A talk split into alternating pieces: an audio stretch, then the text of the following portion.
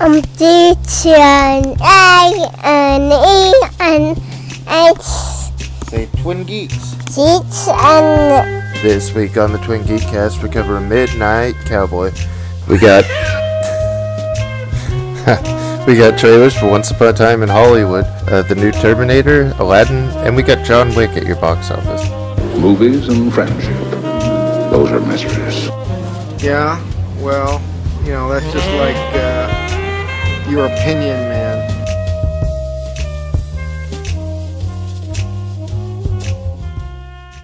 this week we're looking at the the trailers first here for I think the one we wanted to start with was Aladdin, right? Yeah, uh, Aladdin comes out uh, today. It'll be out as of this recording. Yeah, right now I believe people can go see it the Thursday night premiere or whatever we want to call it now. Yeah, we have the Prince Ali clip that's been haunting me for a couple weeks. Prince Ali, fabulous he, Ali Ababwa. Show some respect, boy, genuflect down on one knee. Now try your best to stay calm. Brush up your Friday salon. Then come and meet a spectacular coterie. I've Yeah. watched this probably uh, 15 times. I don't Um, know why you watched it that many times. just You to soak do in just to soak it i thought about just reviewing the clip just skipping the movie altogether like like just review the clip for the site. yeah i've seen it so many times now that uh, we should say that we recorded yesterday but it wasn't usable uh, technical issues so we've also had this discussion before right, it happens. So if if our discussion is a little stale, you'll forgive us because it's like Groundhog Day over here. yeah but um the aladdin clip it has a lot of um it feels like bollywood but you you absolutely know that it's it's not it's based off the cartoon Yeah, well, that's the the weird thing. Is not only is it, I mean, Bollywood is such a weird choice because this does not take place in India, and nothing about it is Indian. right. Slightly racist move because it's just a stand-in for Baghdad anyway. Uh, what is Yeah. it called? Agrabah or whatever it's called. Agrabah, yeah, it's a vaguely Middle Eastern country. Even if you want to take liberties with how Middle Eastern it is, India is not at all Middle Eastern. Yeah, it's not Baghdad or Agrabah. Um, and I feel like it does get a little bit of the uh, Middle Eastern spirit within that trailer, but it doesn't really capture um, anything like what the cartoon did. No, and I just watched the movie again recently, You and did? yeah, uh, because it's classic, and I wanted to kind of reevaluate it before this trash heap kind of comes around, Mm-hmm. and I, I it's it's really disappointing to see because the even just that one particular musical number is so alive and full of spirit, and it's it's partly because Robin Williams is there and actually cares, unlike Will Smith, but also a lot because it's you know animated, not not just in the literal sense, but like in the you know the actual emotional sense. It's it's lively. Yeah, it's like a Robin Williams had a bit of a thing like uh, "Don't market me," and it was kind of cool. But Will Smith, you know, wants to be front and center, but he has a grotesque-looking genie too. Yeah, and that's the thing is that we thought that genie clip we got, you know, a little while back was the worst thing we had seen yet. But oh No. boy, did they have more this clip. It never ends with this with this film. Um, I'm not a huge uh, Guy Ritchie supporter anyway. right, but this doesn't even look like a Guy Ritchie film. It doesn't. it doesn't look authentic to anything. That's kind of my problem with it. Right. Like- it, I mean, it looks like all, of the the live action Disney films have been pretty soulless so far, but this is like the most like you know empty looking. It it looks just absolutely vacant. This one has the most feeling of like, okay, you didn't have real, any real inspiration to do this. This is just like a part of the line that you're doing because you've done these movies before, and Aladdin's the next most popular thing. Yeah, I don't know. There's I, I can see reasons for like making a live action version and it being interesting, Sure. but n- none of the choices here are doing that. No. And uh, it, it has that 90s style Will Smith rapping that I'm not a huge fan of, where he's like, uh huh, uh huh, yeah, yeah, uh huh. You know, it's kind of uh, the Fresh Prince style of rapping. It's kind of outdated, outmoded by now. even then, it's not even like he's he's obviously like auto tuned here, which is Oh, weird because yeah. because we know that Will Smith is capable of singing. Like he shouldn't have to, and it's just it sounds awful still. Like he's not even trying. He doesn't care. Yeah, it sounds like uh, they slowed down and reduced the tracks from what they were. It doesn't even have the reprise that's in the cartoon, which is weird. Well, it's just it's just a one minute clip right now. Oh no, film- even in the movie, it doesn't have the repi- reprise apparently. does it not? Like, is that what somebody said? yeah, yeah, I've read that. Oh, okay. Well, I mean, I wouldn't doubt it, but that's, I mean, I, I guess that's actually for our benefit because we don't have to suffer through the swords in our ears for that long. But uh, the other thing is, it's a lot longer than the cartoon movie by about forty minutes or so. what do they do with that time? Uh, well, this time they give Jafar a backstory. so there's that. Are you making things up now? No, no, they give Jafar a backstory, and um, that's that's genuinely all I know. Was he like were, were kids mean to him on the playground, and that's why he's evil? Is that is They that didn't- what we're going with? They didn't like his weirdly shaped hat and mustache as a child. I don't know. It's I mean he doesn't need any. You get the it's it's just a bad idea all around. I'm so exhausted by this and Yeah, the whole movie. I don't want to deal with it. I know. Uh, at least with Dumbo, it had a lot of new in it. Uh, it had to be like twice the length of the original, so obviously they had to put stuff in and cut stuff out because of racism and uh, modernizing. Uh, what else do we have? Uh, Look, it sounds this? like they took all the racism from Dumbo and put it in here. yeah, that's to go somewhere. Uh, Uh, yeah, what's the, what's next? We have the the Once Upon a Time in Hollywood trailer, the, the Yeah. new Tarantino film. I love that stuff, you know, the killing. A lot of killing. Anybody order fried sauerkraut? It just premiered at uh, Cannes this week. Had a, it had like a four minute long ovation to it. Everything gets ovation at Cannes, but this one does, sounded yeah. pretty big. Don't don't measure things by the length of ovations at any place. Uh, and this one, it had the it had the film of the ovation on Facebook. Uh, the cameraman kept going in so quiet, so close on everyone. It looked like uh, Brad Pitt was about to pop him. It was the most awkward thing I've ever seen. The most clumsy cameraman, uh, just like over a can filming filming everyone. right? Uh, what do you think of the trailer? I'm I'm actually really excited for this. I mean, I'm I'm fully aware that this could go really bad because this is potentially Tarantino at his most extreme self-indulgent, like jumping into 60s Hollywood here.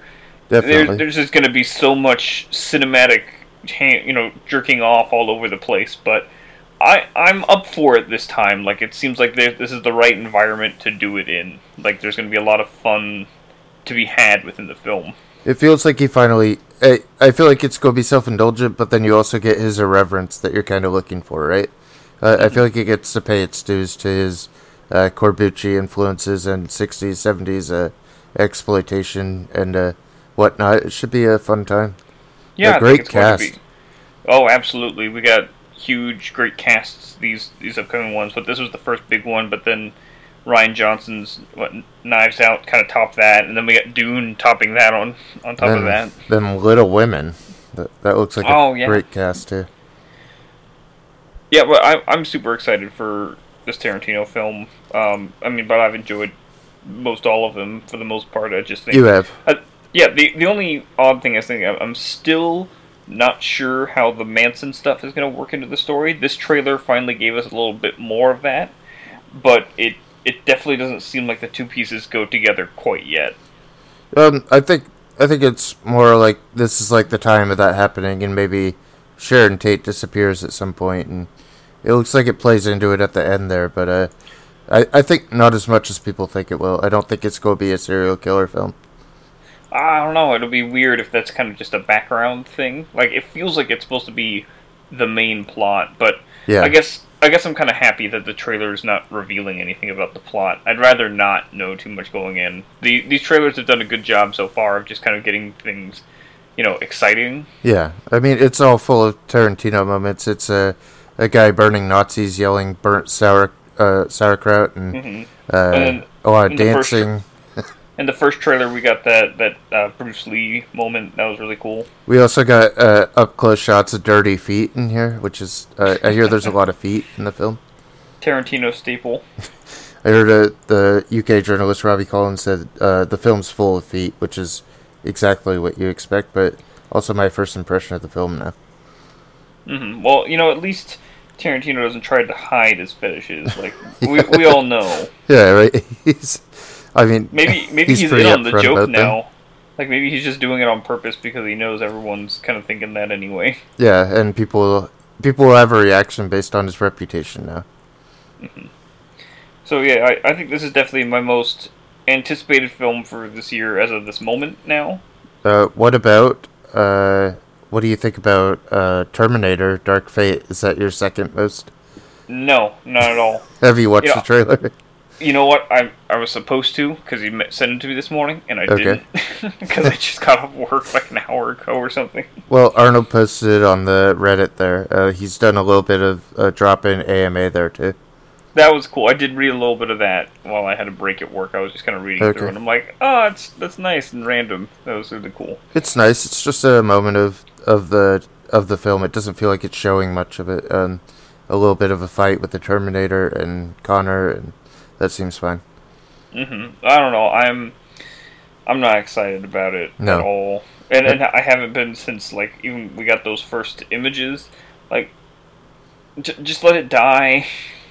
Well, I thought I needed to go back and watch all the Terminators for it, but I watched the first two and stopped, which is I think where That's you where need you to stop. Yep, that's all you need. Don't Yeah. watch anything else. Just tried to convince me that the Sarah Connor Chronicles or whatever it is is a pretty good show, but I don't know. I've heard it's good, but um, I don't have have time not. for pretty good old shows, you know. I need a show Uh, to really be great if it's not new. Mm-hmm. Let's see. It looks like this new Terminator film was directed by the guy who did the first Deadpool, Tim Miller. Yeah, and uh, it's actually produced by James Cameron again, which is uh, uh, good to have back for fans. Mm-hmm. Especially, I mean, you like Alita, so that's good news, I suppose, right? Uh, yeah, I think I think Jim Cameron on anything's pretty good news. Uh, it, this doesn't look good, um, but I, I think the best part of today was just the Arnold AMA. Um, Yeah, it'd be better than the movie was. uh, so, anything else you have on this, or Uh, I don't think so. I think I'm ready to move on to talking about what's going on in the box office. okay, let's go. Uh, let's start here at number 10. We have Ugly Dolls still. Uh, Ugly Dolls, uglier movie, uh, no interest. Yep, not much to say. Uh, number 9, we have Poms, which is that aging retirement home cheerleader film. Yeah, all, Diane all Keaton? these yeah, all these old actors going into these retirement movies. Maybe they should just retire from acting. Yeah, I think that's what we'd really like to see from them at some point. Like, leave your Yeah, leave your reputation, and then make a great comeback with some big dramatic film, like in ten years. Yeah. everyone will appreciate it. Stop make stop churning out crap. not everyone gets the old man and the gun. Some people just get Poms.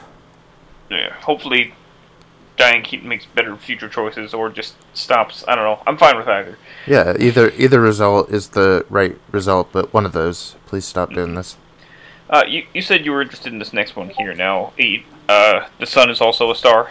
Yeah, I, you know, it takes very little for me to be interested in a um, in a uh, what would you call it, like a rom com, like a young adult Yeah. rom com. That sounds fun. Uh, You, the whole point is like this guy comes, uh, or this girl's in the city, and this guy's like, "I'm gonna convince you that you love me within a day," but she has to leave New York at some point in the next day. Uh, she's getting forced out, immigration stuff. Uh, it's a best-selling book. I worked at a bookstore and saw this one every day. Um, very popular. I'm kind of glad we're we're re-recording because yesterday we basically just shat all over how this looked because the ratings weren't well. Yeah, So now we can have a more positive outlook on it. yeah. It it, it sounds okay to me. I think it I think it sounds interesting enough. Anything with a hook like that, I'm fine with. Uh, especially with the political hook. Mm-hmm. So hopefully, maybe you'll go see it this week or next or something. Maybe. it looks very video on demand for me, and there's so much out right now. But uh, definitely soon. Um, despite the ratings, I'm very interested. The cast look really good. Although it has that thing in the trailer where it's like we're just normal people, and it's like you guys are beautiful. You you're very handsome actors. Stop it. Stop lying. Yeah, it's another. It's not one of those uh, cool teen um, death stories, but there's always something bad happening to a cool teen. Well, next film we have here is also a rom com, number seven, uh, Long Shot. Yeah, I, I liked Long Shot a lot. Uh, probably a lot more than I'd like. Uh, Sun is also a star. And you're a sucker for rom coms, and this was a Seth Rogen one, so I guess it's got that going for it too. Yeah, uh, Laura has a review on the site where she talks about um, maybe Seth Rogen needs to move on. He's about 40 years old and has been making these films for about 20 of those years. Mhm. I don't know if it still works. You know, I don't see any harm in him keeping going. I can't imagine him doing like anything else. I think we talked before, he's not gonna he's not gonna have a Jonah Hill career turn. Yeah, Jonah Hill was the one that really came out of it and had the career we expected of Seth Rogen. So uh, I, I think it's funny. He has a scene in the beginning where he infiltrates a Nazi group, gets a swastika tattoo, but he only gets like halfway through it. So he just has like two lines of a swastika, and then he has to he gets exposed as a Jew within the Nazi camp, and then uh, uh, has to make a breakaway, runs and jumps out the window. It's it's fun Seth Rogen stuff. I like it. I can't I can't imagine Seth Rogen having the the leg strength to jump, let alone out a window. he, he has a hard fall and takes a while getting up. Uh, uh, he also has a great fall downstairs in this film. Uh, one of the funniest falls I've seen. Hmm. Well, Apparently nice. they apparently they looked on YouTube and found the most ridiculous fall they could, and then they did some CG around it to make it uh, even more expressive. Uh, well, I'm still shocked that was it been like four weeks or so it's been the box office, and every single week it's been behind The Intruder. That's because it's a long shot. It, it was never destined to make it that far. I, I don't know. I'm just I'm still baffled by who is seeing this film and what it even is I think and we why. I think we hit on it that it's like dads and everyone that nobody on the internet is seeing this film or we would have heard No. of it. Certainly, but it's a it's a pretty big disparity between them. It's a seven or eight hundred thousand dollar difference in between. Uh, oh, Uh, Yeah, between shot this and- intruder. yeah, almost. Yeah, uh, I I don't really know who's going to see it because nobody talks about it, and uh, it was what first or second. It was second a couple weeks ago. So yeah. I don't think it's anything else has been first except for like this week in a, a long time now. yeah, yeah. Uh, well, after Um, that we have the hustle at five. Which I probably know the least about, and I'm the least interested in. What do you think? I probably know even less, and I'm even less interested. Yeah, okay, we can move on. Yeah, at number four we have A Dog's Journey, which we spent a little bit of time earlier today figuring out how dog cinematic universe kind of works. I did some investigative journalism today because we were so stuck on this yesterday. Um, so the idea is that uh, there are three dog movies, right? Right, it's a a dog's purpose, Yeah. a dog's way home, and now a dog's journey. And one of those was earlier this year that we talked to talked about a lot. One of them came out literally four months ago. That's The Dog's Way Home. That's the Sony picture. Uh, the first one and this one are the uh, Universal Amblin movies. So And, these two and they're connect. tied to- together. The the dog's journey here, the one in this week, is a direct sequel to a dog's purpose. There's a ridiculous statement on the author's website trying to separate what each one is and saying that this is the franchise and that other one is another thing he wrote that's coming out the same year. But I think there's probably a lot of public confusion of what's going on right now. I honestly, I think with who these are marketed towards, they're not concerned with deciphering which film is connected to what. they're just going to see dogs. I mean, it's like I, I saw three Homeward Bound movies when I was a kid. Did it even matter? What- Do you remember the order of events of the home, Homeward Bound films? I know they No, went home at some point. yeah. Just like A Dog's Way Home and just like A Dog's Purpose and Journey are about, uh, well, these two are about like the rebirth of dogs. It's not quite Hachi, is it? But I, I guess, but I don't know. Now that you got a dog, you think you're gonna go see this dog movie? uh, I might watch it with him once it comes out. Actually, uh, uh, we have a couple dog movies in the in the box office this week. Yep.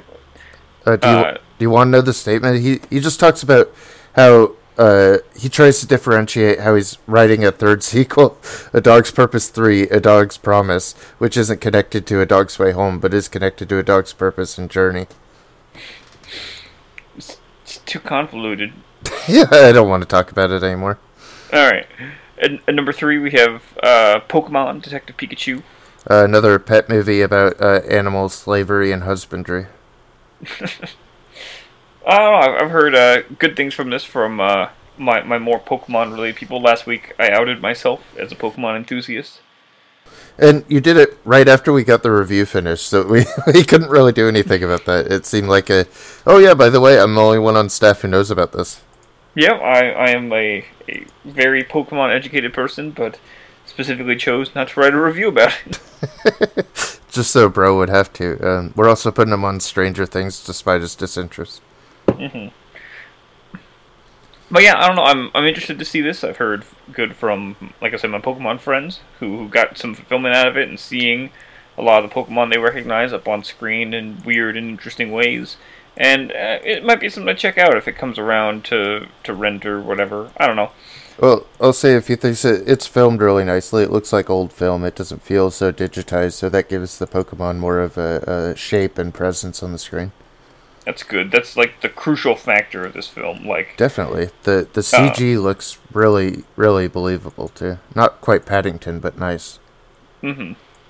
Well, I mean, I think that's all it really has to be. As long as it's uh, interesting like that and, and looks good, like the story can be, be shit and people will be satisfied. Yeah, I I don't know if I like Ryan Reynolds. He's pretty annoying anyway. Uh, this kid lost a father, and his dad's replaced by a Pikachu, which doesn't seem like a fair trade. But Mm-hmm. Well, I don't, I don't have much to say about it until I, I guess I eventually see it. are you going to see it? No, not not not until it comes out. On Hey. anything else. E- even if I do, you know, I'm, I'm probably just lying to myself. I'm not going to see this. Yeah, my my favorite moments feel so small. Like it's small stuff, like a like a Psyduck hugging a Pikachu, and uh, they're so small that it feels insignificant. It feels mm-hmm. like such a small part of my year, even though I thought it was fine. Mm-hmm. Well, I guess in the meantime, uh, let's take a look again at uh, Avengers number two here. Don't have much to say Um, about it that we haven't already exhausted. I guess I guess there were some theaters that were uh, showing the Spider-Man trailer in front of it, so some people got it ruined before the film started. That's so funny because it's it's literally like super spoiler, like right off the bat. Like I mean, I know they give you that moment of like, hey, this is you know Tom Holland. We're gonna spoil you know, Endgame, so don't see this yet. But like, Yeah. if if you don't get out of your chair and out of the theater in the next five seconds, you just get immediately spoiled. I don't even know if that runs in front of the theater, but it, the whole trailer's like, uh, well, spoilers here too. Are you going to replace Iron Man? hmm I mean, people should have already seen it by now. Yeah, I yeah, I'm not worried about it. If they're listening to our podcast and missed the decide to skip the Avengers episode, but still haven't gone to the theater, they they deserve to be spoiled by now. I mean, the box office results shows that everyone in the country has seen the film twice. So. You think it's gonna gonna pass Avatar here soon? I think I give it two weeks. I think it's slowed down way significantly, and uh, I give it two more weeks. Uh, it's already done it domestically, but it needs to do it worldwide.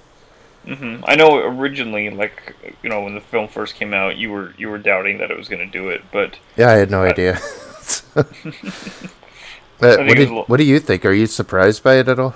no, I thought this was gonna happen for sure. This is the biggest you know cinematic event in ten years, and it's been building up for a long, long time. Of course, it's gonna pass that. I just heard a lot of people last year saying they were done, and then I was like, well, I guess they're not really done, are they? Well, they were done in the sense that they still wanted to see how this concludes, but they were done after that. Like, Yeah. like that's that's kind of the general consensus here is that yeah, we're all tired of it, but we're gonna go see this one last one just so we can say officially that we're done. And then Marvel's like, uh, by the way, Spider Man's included in that phase. hmm Sneaky bastards. I mean, I was gonna go see Spider Man anyway because you know who doesn't Spider Man, man. Yeah. Gotta see him. Well, Uh, number ab- one, number one here, uh, which I was surprised to see did end up passing uh, Avengers here, was John Wick three Parabellum, which I did go see. Uh, this is like the second time you've seen a film before me. So what do you think? Yes. Let's focus on your thoughts. All right, so I I rewatched the first two going in, you know, to see, get really hyped up and excited because I love the first two films. For the first hour, I'm like, yeah, this is doing everything for me. It's so great. The action's even better. Oh my god! And then like the the the convoluted bullshit just started piling up even more than from the last film, and I'm Oh, like, really? oh no. How, and I'm watching, I'm just kind of watching things unfold. At, at, a, Oh, at a certain point, I felt the uh, emotion and like you know interest behind the action just like dissipate. Like I'm like, this is just me watching a bunch of guys have intense choreography, you know, fight choreography going on. It doesn't mean Oh, anything. no. That's how I feel watching like uh, Hong Kong cinema or whatever. It's just Mhm. a lot of action. Well, I think it's definitely different. I'm I'm going to take an entirely different stance than you than Hong Kong cinema. I don't know why you can't get into it, but there is plenty of emotion and reason behind it. But it's just w- with the John Wick films here, like especially like it started happened in the last one, but it like it just doubled down even more on the world building lore stuff, and it's just so overstuffed and not all that calculated. And, I, and I'll say this as well. I feel comfortable saying this now since the sequel was announced already. That not knowing that there was going to be a sequel and think going in thinking this was going to be a conclusive film, uh, I, when it started to get up to the end and it was obvious that things weren't wrapping up, I was wondering what the hell was going on and if they really were going to keep going and make a fourth one because I think that's a really bad idea because the series is going to get stale before long. I think the series probably peaked right here. I think it will be on the downslopes on the next one, but I did expect a fourth one before it came out. Mm-hmm. I, I I'll- expected them to put this up for like Mission Impossible after seeing like Fallout's uh, income last year. Mm-hmm. I, w- I really didn't want them to do this, but it looks like the way they're going. So You also didn't expect it to beat Avengers, so I could see where you wouldn't expect a sequel. Yeah, I, the the series has become so much bigger than it started out. That first film is so uh, humble in comparison. Yeah, it's good. Uh, uh, yeah, it's really good. Um, it it makes me sad having a dog now, though. We'll get into Right. that next week. This is this is this is the real dog film you should go see. I still would recommend people go go see it, despite my significant complaints. Uh, if, if all you want out of it is a kick-ass action film that you know kind of revs things up even more from the last two films, you're gonna get that. It's there. I It's just like I like the idea. I like the idea of like a second phasing for um, Keanu Reeves. Like we were talking about like Poms and what people do late in their career. Well, this is like kind of the part of his career that should be on the on the downhill side, right? He's getting into his fifties. He's getting tired. Mm, well, he don't look it. I'll No. tell you that. no, have you seen the gun training videos of him in this film? They're- Yeah. they're, incredible. Uh, That he's- dude, he's man, so- the way he loads the shotgun, I, I've watched it about 50 times. I, I can't get over it. He has so much style, and uh, people say that he could compete competitively with guns. Absolutely, it definitely looks like it. I'd say this is outside of the '90s. This is Keanu Reeves' real big return. You know, Yeah. probably even better, especially this character. If if he gets some better writing, I think in the next film, like this will really solidify his legacy. By next film, do you mean Bill and Ted's Excellent Adventure 3? Uh, you know what? I'm actually unironically excited for that. Me too. I love the Bill and Ted films, unironically. Right? It's just it's it's very weird for the old Bill and Ted. I think is the kind of weird thing that I don't know if it's gonna work. I mean, Reeves is acting so far uh, uh, below his age that it's really impressive. I mean, between this and Bill and Ted, he's doing some young man stuff. Well, uh, I think that's about all. Uh, we'll Yeah. have more to say about John Wick next week because we're going to talk about all of them. Yeah, for sure. In the meantime, let's talk about the film we picked out this week because it's a very important uh, week. This is the 50th anniversary of John Schlesinger's Midnight Cowboy. Whoopity-ow, get along, little doggies, for you know New York will be your new home. Where's that Joe Buck? Where's that Joe Buck? Where's that Joe Buck? Get along, little doggies. Where is that Joe Buck? Look at this crap! Yeah, where's that Joe Buck? Where's that Joe Buck? Where's that Joe Buck? You're due here at 4 o'clock. You know what you can do with them dishes. And if you ain't man enough to do it for yourself, I'd be happy to oblige.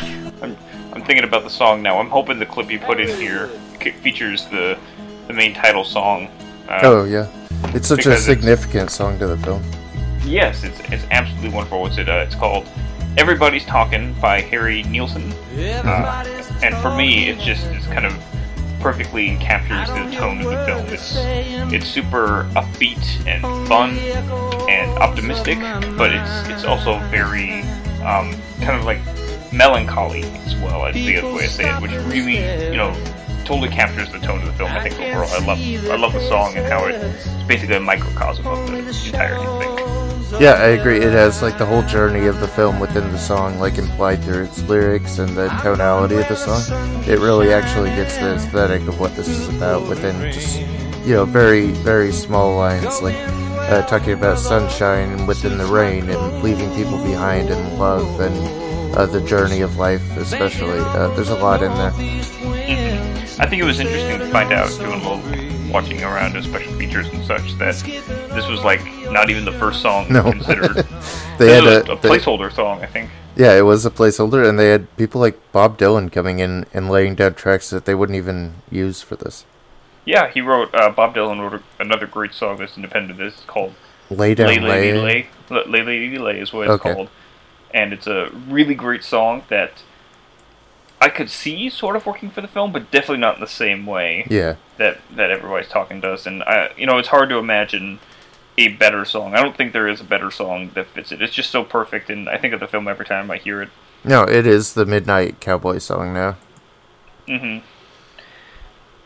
Um, this is a this is a special movie too. You brought this film to my wedding, the only film that featured at my wedding. Actually, Yeah, I, I threw this in with your uh, other wedding present, uh, the nice new Criterion version that came out, and you know, because I knew we were talking about watching this coming up on that time, and you wanted to see it again. well, let's be honest. I, I just heard that you had too many copies of it for some reason, so I just guilted you into it, and then then your fiance convinced you that you had to do it. Yep. So we, just threw it a present. Originally, like I pitched, I was like, "I'll sell it to you for a lesser price because we sell some of these old things." And you're like, and she's like, "No, you should just give it for free." I'm like, "All right." yeah, but I, I was glad you did because I get to watch it on my honeymoon, and uh, it is an important film to me. I watch it with commentary out at my cabin, which is a nice uh, experience. hmm Well, I think the impressive thing you said to me as well, because we watched this together just what two days ago now, Yeah. and um, like you, you were uncertain going in if you were going to be all that engaged, having just recently watched it again. But man, you were like really fixated on it still. I know. I, I, I love the film even more this time. Um, there was a lot that there's a lot with the baby that and watching commentary that you miss over, right? I mean, it Mhm. mutes uh, the signature song for one, but also a lot of the really impactful parts are talked over because there's a lot to say about them in commentary. I think uh, one of the funny things he talked about missing was like Oh God. We're, I'm, I'm going to embarrass you here. Uh, we were watching the the sequence come through, and they, when he first meets up with Ratso again, and Ratso brings him into the apartment, and you know, there's a big like sign for Florida, like a map or tourist thing, right on the you know inside of the door frame there. You're like, oh, I didn't notice that before. I guess you know I didn't realize that they kind of hinted towards the the end where they go to Florida, and then the next the immediate preceding conversation is is Ratso talking about wanting to go to Florida. He's like, I love he- that Florida orange juice. yeah, as he passes by a giant sign for orange juice for Florida orange juice Yeah. next to you know the other wall there, and then like five minutes later in the film, there's a jingle about Florida orange juice. that really takes over the whole scene. That that And then- jingle. I, I must have just been changing diapers or something. I don't see what it is to you. What what's this? What's the deal with this Florida thing? Yeah, I don't know how you missed all that because even on top of that, there's then a big you know sequence like like there's a dream sequence in Florida later. like I It's like at that point, in the I'm just like I don't know how you missed this. You must have not been watching the film at all. I mean, I, I think with the baby, sometimes you're just listening to a commentary. I don't. I think that's why I watch the commentary, so I could just That, listen. that had to be like you weren't watching it all, just hearing the commentary, and of course sure. you can't hear any of the actual film when watching the commentary. Yeah, uh, it's a really good commentary track though, and it has the um, director and someone on production in it. I, I believe they go over uh, everything that went on with the. It's interesting uh, that they ended up getting this song, and then they ended up with Jon Voight because there were a lot of people in the mix. Yep, a lot of uh, s- you know fairly significant names as well. None, Yeah. none that I recognize like Jon Voight, but I know it's uh you know I, I think was a good time to talk about both both Jon Voight here and Well. I think they, I think they had who like Harrison Ford at some point in for a screen reading, but nothing really came about it. oh, I hadn't heard of that, but that would have been I don't know. It's another one of those things like just like the song. I can't imagine Yeah. someone other than Jon Voight doing a good job here, which is interesting because I don't think Jon Voight's a great actor. No, I don't. I don't like Jon Voight either. In general, I like him here, but uh, I think his unlikability kind of works in a in a favorable roguish way here. Mm-hmm. Well, I, I think it's just a right moment at the right time. He really Yeah. embodies this kind of naive, young, you know, Texan character, despite not being remotely from Texas himself. That's, Yeah. that's an interesting thing. He and so you know, again, kudos to him for seeming like that because And- he's a New York native. I I think the good thing is that he's such an artificial cowboy. Like you say, he's more Roy Rogers than he is John Wayne, and yeah, Mhm. they talk about is John Wayne a fag, right? Like a, it's not a, it's not, he's not a real Western guy. I mean, he just washed dishes. He wasn't like working the rodeo circuit or something. hmm And so it goes that his whole image is kind of fake, and he's this, you know, fake hustler as well. And I think you see that even better in the film, like when you get those moments where he's walking down the street and you see these these rows of other cowboys there hanging out doing it. Yeah. Well, because they and they, they talk about they reference how the the cowboy kind of get up is is definitely seen as more of a. Uh, a homosexual thing. I'm not going to say the same Yeah. thing they did. I, well, I think I think he wore it there because it's who he was, and then he came to Yeah. New York, and it was like a homosexual marker for, um, uh, you know, like prostitution. It wasn't about who he was anymore. It became a marker of a different counterculture than he thought it was. hmm Well, and that's why it becomes a significant moment at the very end of the film where he kind of ditches that. You know, he Yeah, uh, he comes to New York and he tries to to stay himself and his identity, but when he goes to Florida, he ends up you know completely ditching that to become Floridian. yeah, yeah. Uh, uh, I don't want to go to the ending yet. Right, right. So some of the film, that. a lot of the film is like uh, it has my favorite uh, transient pieces of New York. Uh, I think a lot of New York is street walking and the experience of the city from the street, and this has a lot of my um, getting around on foot favorite stuff Yeah. in film. This is so. This is like a quintessential New York film. Absolutely, like when you think of New York, this is the kind of thing you see, and they do a really great job of establishing that. Some of my favorite moments of the film are early when he first gets to New York, and you see him like getting the city experience for the first time. One of my, I, I, I love the shot, the Midnight Cowboy shot, where it's just this ocean of people down the street in New York, and it's just Jon Voight's head sticks right above everyone else's there. Yeah. I think I'll use that for the like the podcast image here because shot. it's well, it's and it, and it says a whole lot about the character and whatever's going on. It's only there for like a second. It's Mm. a very sh- short shot, but it's a very powerful one. Oh yeah, there's a lot of voyeurism in the shots of uh, him going around New York. It feels like we're just on the street corner watching. hmm Well, it kind of was. I mean, it was a lower production kind of film, and they ended up having to, to do some, uh, you know, more guerrilla shooting tactics here. The you know the most famous moment in the film was uh, kind of improvised because what happened. Uh, because uh, well, they they didn't have a permit to shoot on the streets of New York, so they had to follow them in a car. Um, and they shot out the window of a van, but then there was a taxi that ran the red light, right? And uh, you want to tell the rest? Yeah, yeah. So, because I got some things to say, but yeah. So the famous sequence where they're, it's you know Jon Voight and Dustin Hoffman walking down talking about things, and um, you know the taxi cab almost hits him in the street, and that's when you know Dustin Hoffman bangs on the hood of the car. He's like, "Hey, I'm walking here. I'm walking."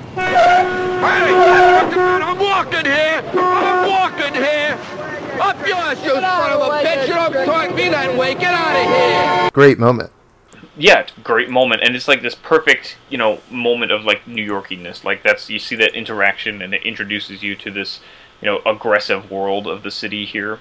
It's a hmm. perfect moment for that, and that's what people take away, and then repeat ad nauseum in references that And I have think- no connection to the film otherwise. I think your problem is that it's a out of context thing that could be taken in any way, but people don't know that it's from the film when they say it ad nauseum. Yeah, and that's the the frustrating thing. Like people know that scene and that reference, but they don't know where it's from or Yeah. what Midnight Cowboy is, and it's it's so frustrating for me to see because it's like this this like this slow degradation of art essentially here. This important cultural you know touchstone piece here is not being recognized by the public, and we're just going to take this one innocuous moment. And that's the only thing that's going to be remembered from it, and that is heartbreaking to me. I sent you the pictures of the Target boxes with the with the new phrases on them. It's just a you know uh, say hello to my little friend. It's it's the most basic phrases from a film selling on the DVD cover. Yeah, it's it's awful to me to see that that nobody It's tragic. nobody's gonna. Well, that's the thing is that you say that no, you know, uh, you know, say hello to my little friend. Everyone, even you know Joe Schmo or whoever, he's gonna say, "Oh, that's Scarface. That's the Al Pacino or whatever." I know that. I just you know, I'm I'm just afraid that those moments are becoming bigger than the movies. That we've made a cinema of moments, whereas a something like Midnight Cowboy, you should really know the whole experience. It's Right, not well, just this one scene. that scene is uh, almost like unimportant to the rest of the film. It ha- it doesn't. It's not like a climax or anything. Like, No. It's not a particularly emotional moment. It's like I said. It's a it's a perfect moment to capture the kind of New York idea there. But it's there's many moments like that. I think what's so frustrating inherently about it is that it's improvised. It's not a part of the film. Like it's not designed into the film, right? Like the only thing people know about it isn't a thing that Midnight Cowboy meant to be. Right, and that's not a bad thing because it is something that is Midnight Cowboy. You know, the improv improv is greatly integrated into the film, but you can't forego that. You know, in lieu of the rest of the film, the rest of the film is even more crucial than that because you know not only is it just an important kind of New York story, but this is a really important film in terms of just the the LGBT you know viewpoint there. Yeah, it came out uh, late 60s, 69, and uh, it it came out X-rated, which is very interesting for films at that time. yeah, so that's that's such an interesting another important thing here to say as well is that this film should not have been successful in the environment it was released in. No, and Uh, yeah, it it really didn't. It didn't have much that would suggest that it would be. Yeah, it's I mean, you know, if you take the material it's a serious drama film and it's about like, you know, it's about these uh, kind of controversial issues, you know, even still in the world we're not accepting, you know, LGBT, you know, lifestyles in any way. And though the film isn't strict, strictly uh, homosexual film, you know, there's there's conflicting ideas. It very much touches on those things. I mean, the whole backstory for Joe's character there is he's essentially dealing with this trauma of being, you know, sexually assaulted in his, you know, youth by both his by both a relative and it, it looks like some gang of hoodlums of some kind. I don't know. It's Yeah, um, it's not very specific in the flashbacks, but that's part of the, the you know art, artistic style of it. yeah. Uh, well, I think it got the X rating mostly because of the the blowjob scene in the cinema when he's watching the space movie and the guy's like unleashing from his cord and and uh, the guy's going down on him, but the guy doesn't really know if he wants to do this. It's real tragic. That's a that's such a heartbreaking moment because you got, I mean, it's basically a moment of desperation for both characters. There, you know, Joe Buck's character is is going along with this and obviously not enjoying it just because he needs the money, and then there's the young Bob Balaban character who's clearly just this confused kid who doesn't know what he wants but thinks this might be what he wants, and he's he has no one to go to to to figure himself out, so he's. Uh, Yeah. I don't know. It's it's hard hard to think about because then the the confrontation afterwards is is also just so devastating. It is, and uh, I I don't want I don't mean to laugh, but he ha- he still has to hustle the kid. He still has to get his money out of it, and he Basically, he tries to shake him down, and he's you know the kid's like, I don't have any money. I lied about it, and that's like the the desperation becomes even more clear that he, he basically just lied, you know, about having money so he could have this opportunity to to explore himself. Yeah, I think the I think the brilliance of its marketing is that back then it it wasn't really destined to see, succeed at all, but uh, their whole art marketing campaign was like whatever you hear about this film is true. You know, they got the mm-hmm. X rating and they used that to their advantage to kind of leverage into the Oscars and get a little bit more information than it really needed. Well, that's the that's the crazy thing. Like, not only was it, you know, recognized by the Oscars, which was already, you know, kind of unbelievable for the kind of film it was. You know, it fucking won Best Picture that year. It's ridiculous because I think it's an actor's film and I thought it should have won the acting nominations. Right. Well, that, that's a whole nother thing. Like, that's such a weird thing to me. Like, in the same year that they give this greatly artistic, auteur-driven film Best Picture, they throw the Best Actor Oscar at. Guess who? John Wayne for True Grit. Meanwhile, a their best gimme? picture, their best picture winner calls him a fag, but that's a that's an, for another time. It's it's it's a kind of funny thing, I guess, when you think about the the crossover there. Because he went But- and saw the film and said it was incredibly perverse, but it it beat him at uh, best picture, but not Best I don't best even think like True Grit. True Grit was only nominated for Best Actor. I'm pretty sure, and so it makes kind of the uh, clear clear even more that that was basically just the the Academy. Like, well, shit, John Wayne's getting old, and uh, we haven't rewarded him yet. It bothers me because True Grit is a writer's story and this is an actor's film, so I thought it should have probably maybe gone the other way. hmm Uh, I mean, I absolutely. I think you said that. What you think this is Dustin Hoffman's best performance of his whole career, right? I I think it's I think it's Hoffman's best. I put this one and then um, The Graduate right after it. All right, and that's the other kind of crazy thing is that this was right off the heels of The Graduate. He Insane. went from college heartthrob to dirty street rat. then It, I, I love that he goes from like heartthrob to scuzzy because uh, this is the first recorded use of scuzzy, by the way, in a film. So I think it's totally appropriate because that word defines uh, Ratso especially, but the esthetic moreover. Right. It's and and his character is really where the the heart of the film is even more. You know, this is Joe Buck's story definitely in his journey through, you know, like uplifting his world and then meeting someone along the way. Mhm. But the the tragedy and the, you know, the real gut punch of the film is in Ratso's situation and Yeah. how how rapidly his world devolves. He goes into immediate decline. Like, a I mean, when Joe Buck shows up, he's not even in in the best of conditions, right? He just has Right. his scuzzy old uh, hotel room with the uh, the only hope in it are uh, advertising for oranges. There's there's no hope in his life. hmm Oh, and he's limping around the whole time already and whatnot because Sorry, I think the greatest sadness of it is that Joe Buck is his biggest hope in life. That he is his uh, salvation.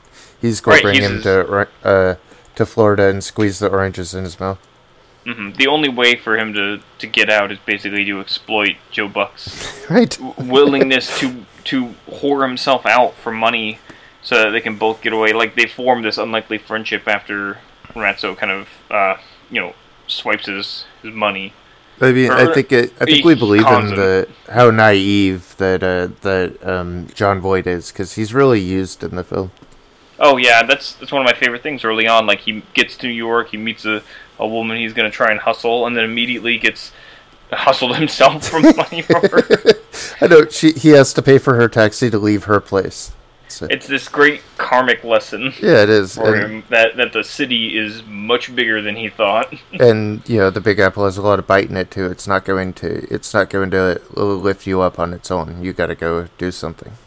hmm But yeah, the their their relationship is really what drives the whole film, and they have a great chemistry together, and um, you know it's just wonderful to watch unfold the whole way up until the very sad, tragic end.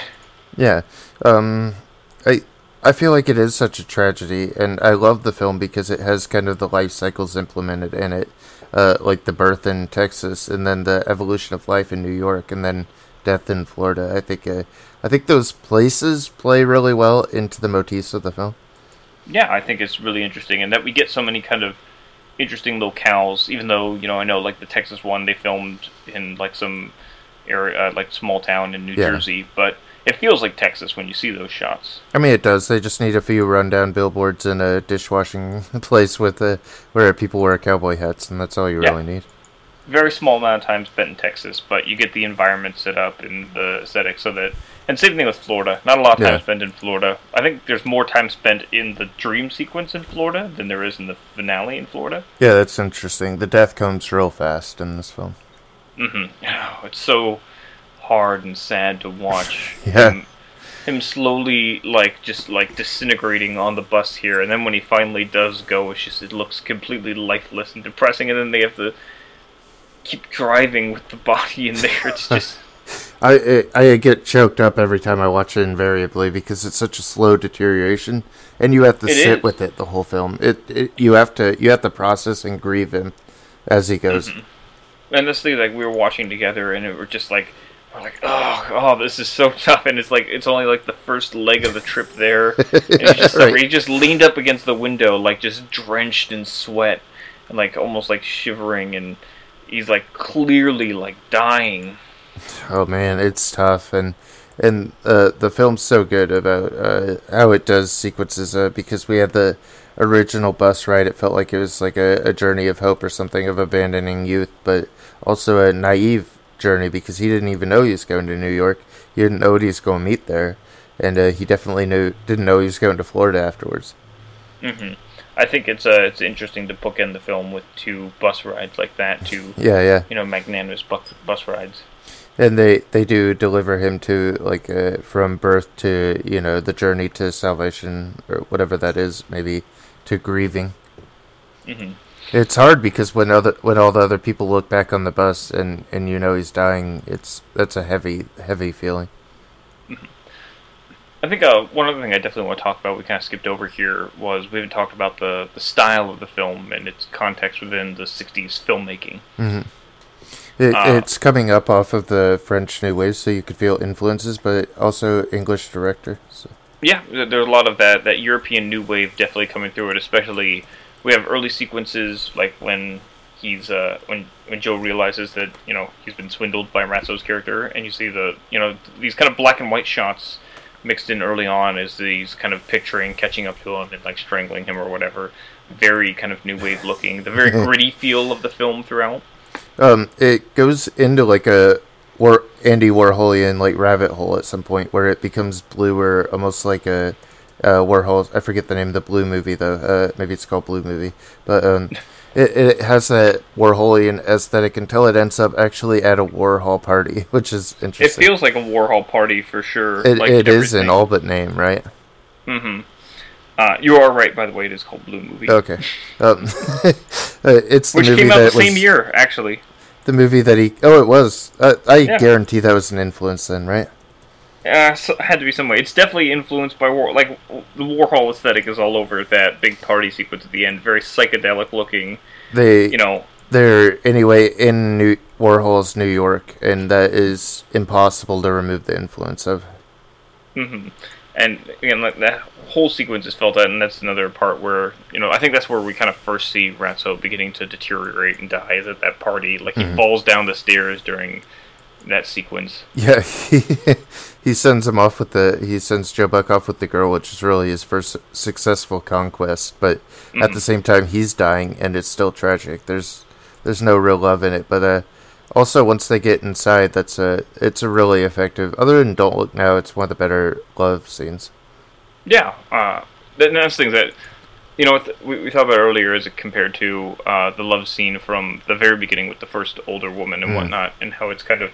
I think you, you talked about how it's well kind of communicated through the the channel surfing that's going on because their butts are rubbing up against the remote. Yeah, and they have the they have that, and it's funny what it goes to. It goes to Jazz Singer. We were discussing how that shows up in every film that we watch. Yeah, because we talked about it because it happens. It happens to be on the TV in Goodfellas from our Yeah. podcast a couple times ago, and I don't know why. I don't know why the jazz singer is on every single TV in in films and whatnot. And the weird thing is, and I'll say this now, is that it's always one of the song segments. That's how it, that's It how you know it feels artificial. The, Mhm. For people who don't know, the jazz singer is mostly a silent film. Still, it's just the song sequences that you that are recorded. And which was which blew my mind when I saw it. I'm like, this is weird. Yeah, I thought this was the first like sound film. Why is there no sound? Yeah, um, I think that it. I think it accomplishes something. I think.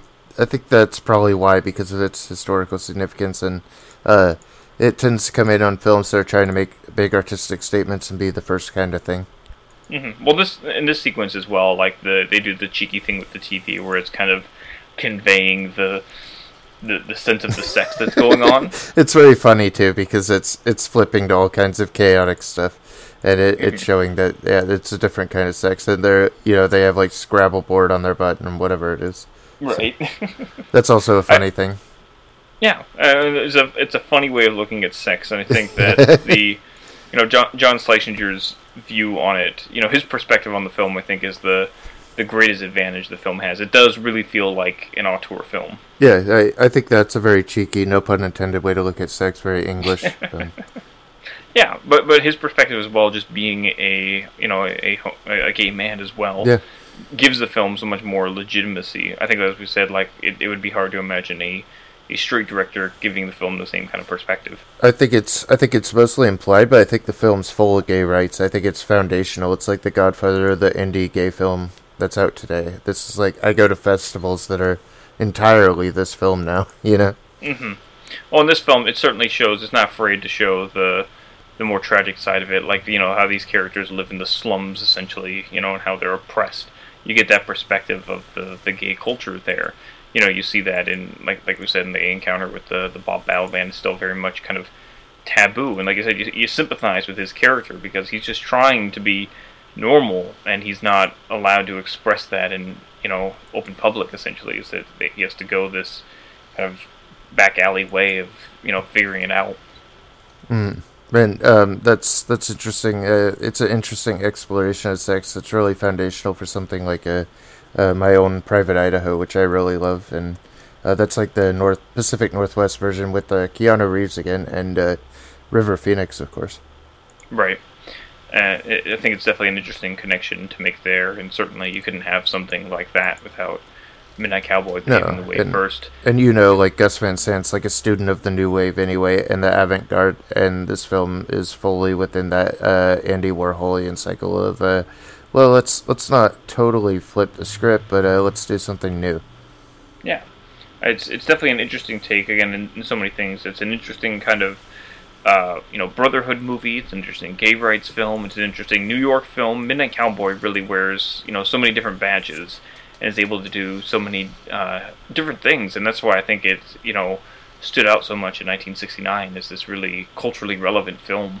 Yeah, and I think it is so um, influential, and that uh, I think it. I think Criterion picked it up for a good reason. I think that it has such a great uh, stature within the film community, and it's it's really well well rewatchable for me. Surprising Yeah. considering how heavy it is. Right. Well, that's the thing is that I find myself not rewatching it quite as often. I might rewatch this once a year or so. Like Mhm. it's not one of those films that sits in the back of my mind like, oh, I should rewatch this again soon. But uh, you know, I always find it extremely rewarding when I do, and I'm always blown away by how how tall it stands still. You know, and how significant it is just in its stature. Like I, I bet you could argue as this is one of the the pivotal, like best, most important films of the entire '60s decade. There. Yeah, I I think it's. I'd say it's my favorite film about New York. I'm not coming up with a better example of the I New mean, York you know, experience. personally, I might argue for something like Taxi Driver, but you know Yeah, that's yeah, how sure. big we're talking here. You know, it's that's how kind of relevant it is, and it's that it's that right time to make a New York film too, right on the cusp of the '70s there, when the city was still kind of sorting itself out and you know trying to dig itself out of the grime. And I, I still think that uh, people should go check out My Own Private Idaho. If they have any affection at all for this film, it deals a lot in the same kind of prostitution and friendship and um, sort of. Uh, it also has the weird traveling element, except they go to Italy for some reason, which isn't really clear. Hmm, it's interesting. I, I still gotta check that one out. Maybe we'll Oh, make yeah. a future podcast about that It would make a great podcast. Uh, River Phoenix, it's I a- think, is. I, I, I mean, I'd say that Yo Hoffman's is one of the best performances, but uh, I think River Phoenix overperforms there and might even be Mhm. better. I think that'd be an interesting thing to bring up again if we do certainly talk about it. I'm sure we'll make comparisons back to this because this is uh, Yeah. th- this film's going to stay in my mind again for quite some time. I'm sure it's going to. Yeah. I can't It- shake it that kinda- ending. It, it kind of lives with you, doesn't it? I think the moment for me is when everyone turns on the bus, and it, it, that's always stuck in my head. That ending is is so emotionally affecting. It's really hard to shake, and I felt myself kind of tearing up still at the end. It's, it's a, Yeah. an emotional jackhammer, is what it feels like. It is. I I think I think also the way that you feel about voiceover, I, I also share your feeling about like um, flashbacks, and in this they don't even bother me because they're so effective and visually interesting. hmm The flashbacks are really great here early on. You know, there, there's a lot of them, but they're all done in not a constant way. It's not like a usual flashback where it's like, oh, well, let's just drop all this exposition. It's all visually told. Like none of the words spoken in the flashbacks matter because No. that's not what you're supposed to be taking away. No, they could be very they could be very jar- jarring if they were uh, badly implemented because a lot of it's weird stuff like this girl getting taken away in a paddy wagon or something, or like a uh, uh, a lot of the train stuff. A lot of travel is very important in these. Mm-hmm. Uh, I don't know. It's Midnight Cowboys. Just it's a it's an enduring film. That's an absolutely fantastic experience still, and needs to be seen by more people. Needs to be recognized still. It's its 50th anniversary. God damn it! I mean, why isn't everyone talking about it? Why are we the only ones talking about it? Maybe in a few days, people will get it on their radar. Or hopefully, we draw some attention, get some people watching this film, so they don't keep quoting without knowing what it is. Hopefully, please. That shit pisses me off. Maybe maybe Target will put a DVD out with that on the cover. Uh, you know, if it gets people to watch the film, fine. I want to hear people recognize the film for, for what it is. It's it's important cultural landmark. I'm very happy that it's been included in Criterion, so it has that kind of enduring status, and we know that it's protected for a long time because I want Yep. this film to be out there. hmm I absolutely agree. Has And uh, has Has one of my favorite Criterion covers too. It's it's gorgeous and it feels like midnight twilightish looking with the cowboy. Well, it also kind of reminisces of the, the, the nightclub sequence as well, with all the kind of circular red and blue lights and all that. Yeah, we didn't talk very much about that, but uh, that's a really important sequence in the film. Mm-hmm. All right. Well, I'm so glad that we ended up talking about this film, Calvin. It's Yeah. you know I'm I'm glad we made time for it. It was important to me to talk about it on Yeah. its 50th anniversary. I'm glad we So made. thanks again. I'm glad we made more than two hours to re-podcast this film. Yeah, it was a little little hard talk. I mean, I didn't find it too hard to say everything again No. you know the film still sticks in my mind. But if you if you listen through it, don't be worried. We just said all the same things again, ex- exactly the same words. So it's all good. it, it, down to the breath pauses. Yeah, right. All right, Um, Calvin. I'll, I'll see. Look forward to seeing you next week again for our next discussion. yeah, yeah. We'll be back with John Wick with Tyler again, so that'll be fun.